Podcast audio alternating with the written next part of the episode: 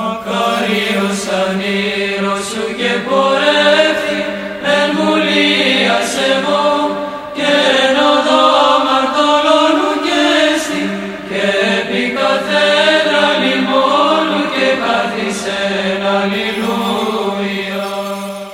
Βασιλεύ ουράνιε παράκλητε το πνεύμα της αληθείας, ο πανταχού παρών και τα πάντα πληρών, ο θησαυρός των αγαθών και ζωής χορηγός, ελθέ και σκήνουσον εν ημίν, και καθάρισον ημάς από πάσης κυλίδος και σώσον αγαθέ τας ψυχάς ημών.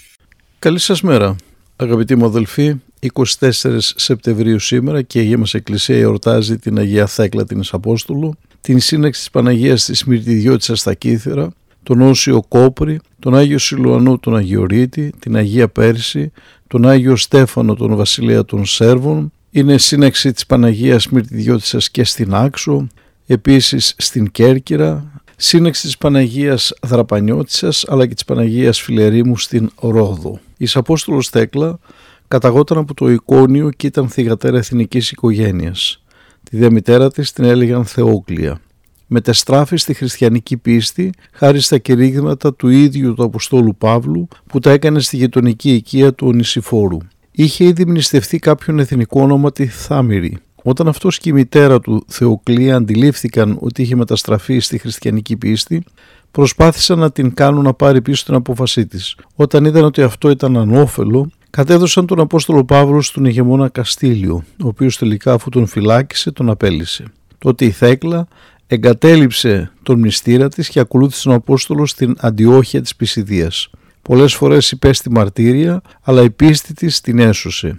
Από την Αντιόχεια μετέβη στα μοίρα της ηλικία για να συναντήσει τον Απόστολο Παύλο και από εκεί στη Σελεύκια, όπου κατέφυγε στο όρος Καλαμών, όπου και κοιμήθη εν ειρήνη σε ηλικία 90 ετών. Του Παύλου συνεκδημόσως καθαρά τη ψυχή και πρωταθλός πέφυνας εν γυναίξη ευλεός Χριστόν αγαπήσασα σίγαρ της ευσεβίας πτερωθήσα το πόθο ήθλησας υπερφύσιν εις Απόστολε